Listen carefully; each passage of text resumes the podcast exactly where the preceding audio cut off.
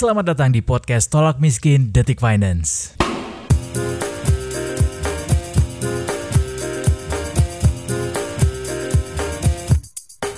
Teka-teki upah minimum 2021 akhirnya terjawab nih Detikers. Pemerintah akhirnya memastikan upah minimum tahun depan itu sama dengan tahun ini alias nggak naik dan juga nggak turun.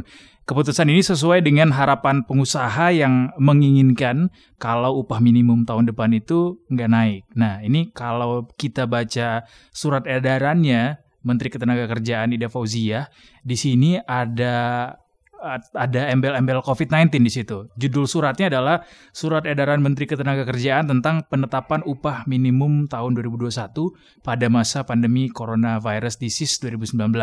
Uh, surat itu menyebutkan bahwa penetapan upah minimum 2021 mempertimbangkan kondisi ekonomi Indonesia pada masa pandemi COVID-19 dan perlunya pemulihan ekonomi nasional sehingga diminta kepada gubernur untuk melakukan penyesuaian penetapan nilai upah minimum 2021 sama dengan nilai upah minimum tahun 2020. Jadi ada embel-embel COVID-19 di situ. Menurut lo gimana Dri? Itu fair apa enggak?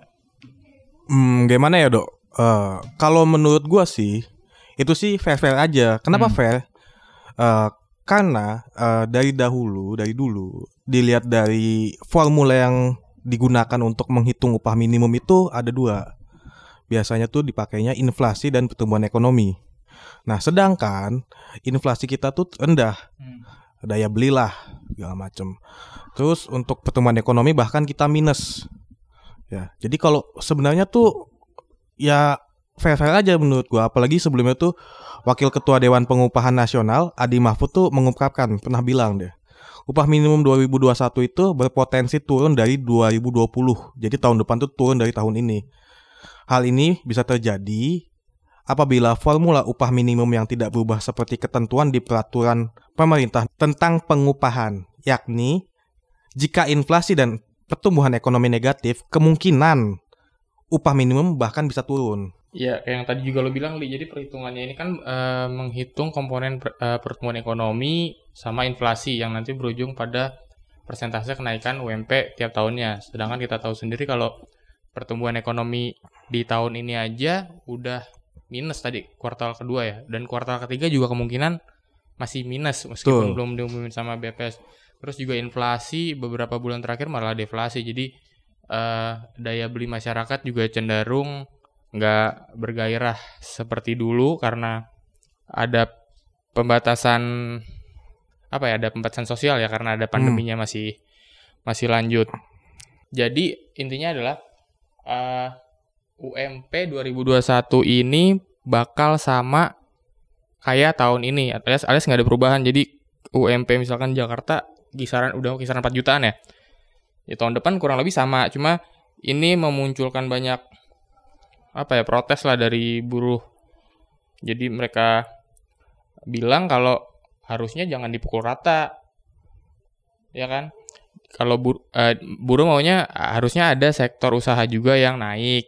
Kalaupun ada yang nggak naik mereka memaklumi tapi harus ada kesepakatan sama uh, serikat pekerja sebelum akhir nanti dibawa ke Kemnaker jadi nggak ujuk-ujuk kayak semuanya harus tetap gitu ya karena memang kalau dari uh, argumennya buruh sih uh, mereka nggak pengen kalau upah minimum itu nggak naik karena kalau dilihat dari data historis atau uh, empiris tahun-tahun sebelumnya kalau dilihat karena krisis itu kita pernah mengalami krisis di tahun 98, 99, 2000. Nah, di situ ada tetap kenaikan upah minimum walaupun terjadi krisis. Jadi kalau mau mengkambing hitamkan krisis uh, yaitu COVID-19 yang kita alami sekarang, jadi nggak relevan kalau dibandingkan sama uh, histori kita yang dulu tuh tetap naik upah minimumnya walaupun ada krisis.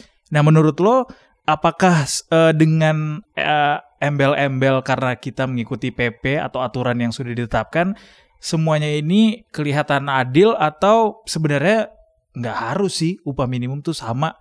Atau justru kita harus bersyukur karena uh, upah minimum itu justru nggak turun. Karena sebelumnya kan kita tahu bahwa pengusaha justru malah mintanya turun. Tapi nggak mungkin juga kayaknya turun orang nggak uh, naik aja atau tetap aja buruh bergejolak apalagi kalau turun gitu. Eh, gini dok, kalau berdasarkan PP 78 tahun 2015 sendiri, formula penentuan kenaikan upah minimum itu didapat dari hasil pertambahan inflasi dan pertumbuhan ekonomi. Nah, formula ini tuh udah berlaku di, di Indonesia selama lima tahun terakhir dengan besaran yang berbeda sesuai realisasi per tahunnya. Hmm. Tadi kan eh, buruh minta ya nggak semuanya dipukul rata lah, tapi kan perhitungannya formulasinya tuh semuanya yang dipakai sama. Hmm. Intinya kan formulanya. Jadi ya walaupun ada yang eh, naik, maksudnya sektor usaha yang naik, tapi tetap aja pakai formulanya sama, yaitu pertumbuhan ekonomi plus inflasi. Hmm. Jadi memang agak susah. Jadi memang kalau kita nggak pukul rata dari dulu juga semuanya kita pakai begini gitu. Walaupun ada yang turun juga tetap eh, misalnya ada yang naik, sektor usaha yang naik, tapi tetap aja ya segitu-segitu aja upah minimumnya karena pakai formula ini gitu. Jadi Hmm. emang udah wajar sih kayak gitu. Bahkan menurut gua tuh pemerintah malah kayak ngasih apa ya? Eh ngasih keringanan lah, kayak berbelas kasih kalau menurut gua. Hmm. Karena kalau benar-benar dihitung pakai ini harusnya turun UMP-nya Hmm. gitu. Walaupun kalau kita bandingkan dengan eh, data historis kita saat kita krisis tahun 98 eh, 99 dulu itu kita nggak ngalamin eh, penurunan loh. Kita tetap ada kenaikan bahkan kenaikannya juga lumayan tinggi. Karena kalau dari kata buruh nih eh, mereka minta eh, ini tetap naik upah minimum karena kalau misalnya upah minimum gak naik maka imbasnya daya beli masyarakat yang jadinya akan semakin menurun.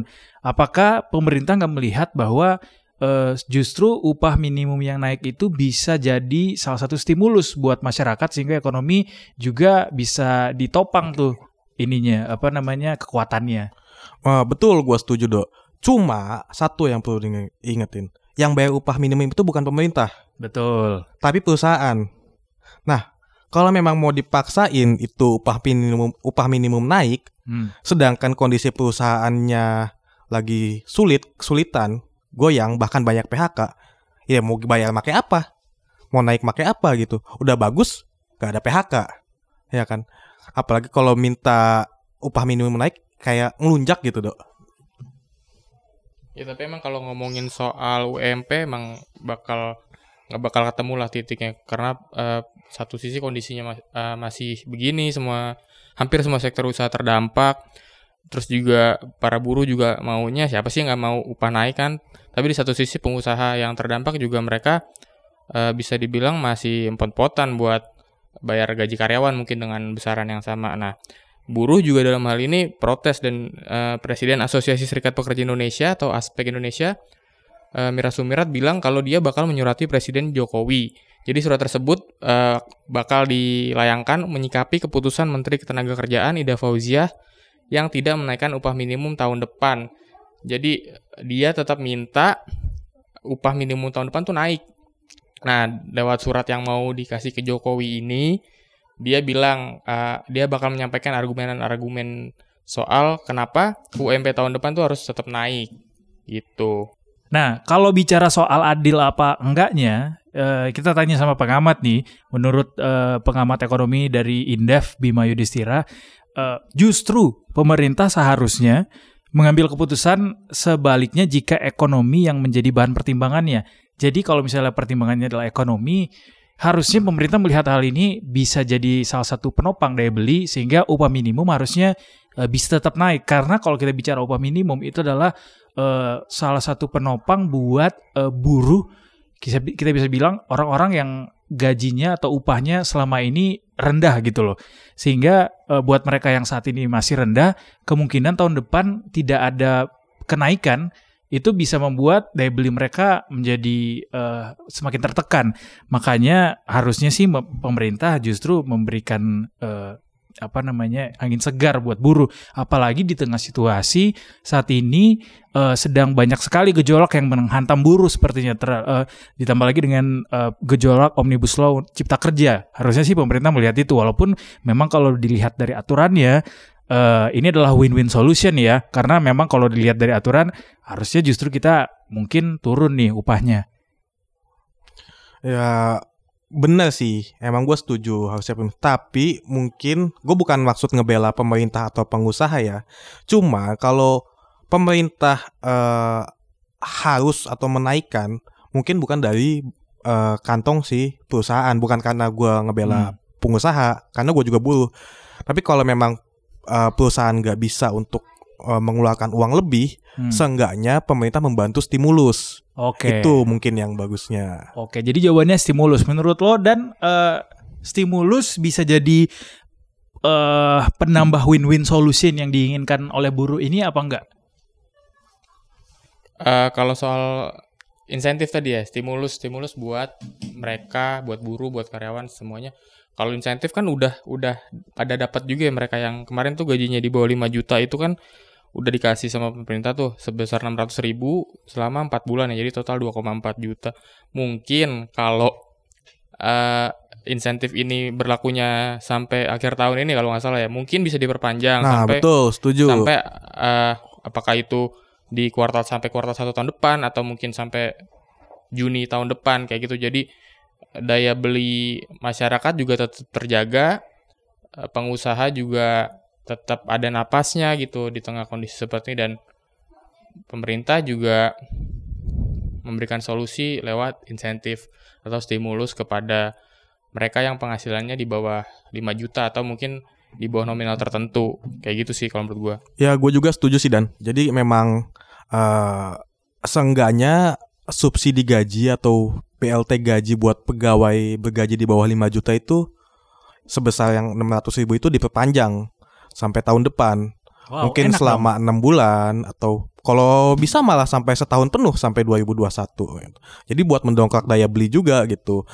Pengusaha eh, atau perkantoran pengusaha perusahaan itu nggak berat. Nah, si buruh juga seneng gitu. Jadi win-win solution menurut gua kalau untuk Hmm. stimulus. Ya paling nggak dari pemerintahnya lah, rela berkorban sedikit buat buruh, buat masyarakatnya paling gitu. Oke, oke. Memang mungkin kalau bicara bi- daya beli ketika pengusaha nggak bisa eh, memenuhi permintaan dari buruhnya, rakyat eh, pekerjanya, karyawannya, memang harusnya yang masuk adalah pemerintah sih. Pemerintah punya APBN, punya fiskal yang memang tugasnya untuk menjadi penyeimbang di antara itu semua. Mungkinkah pemerintah memperpanjang eh, BLT kepada masyarakat supaya jadi jawaban dari keresahan buruh ini atau justru memang pada akhirnya UMP naik aja.